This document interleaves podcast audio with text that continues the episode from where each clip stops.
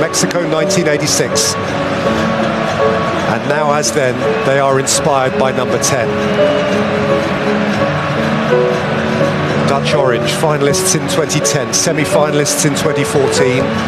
And here, after a brief hiatus, heavy hitters once again. The crafty creation of a canny veteran coach Van Gaal, who may, into his eighth decade, still have the ultimate day, the ultimate say.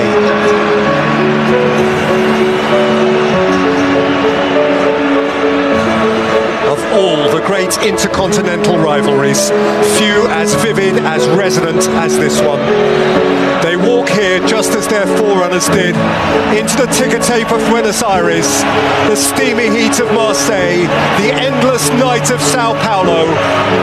A game for the ages of Cruyff and Krol, of Passarella and Kempes, of that ball from De Boer and Bergkamp's balletic beauty, of then and of memories, and tonight, an abundance of scrumptious possibilities.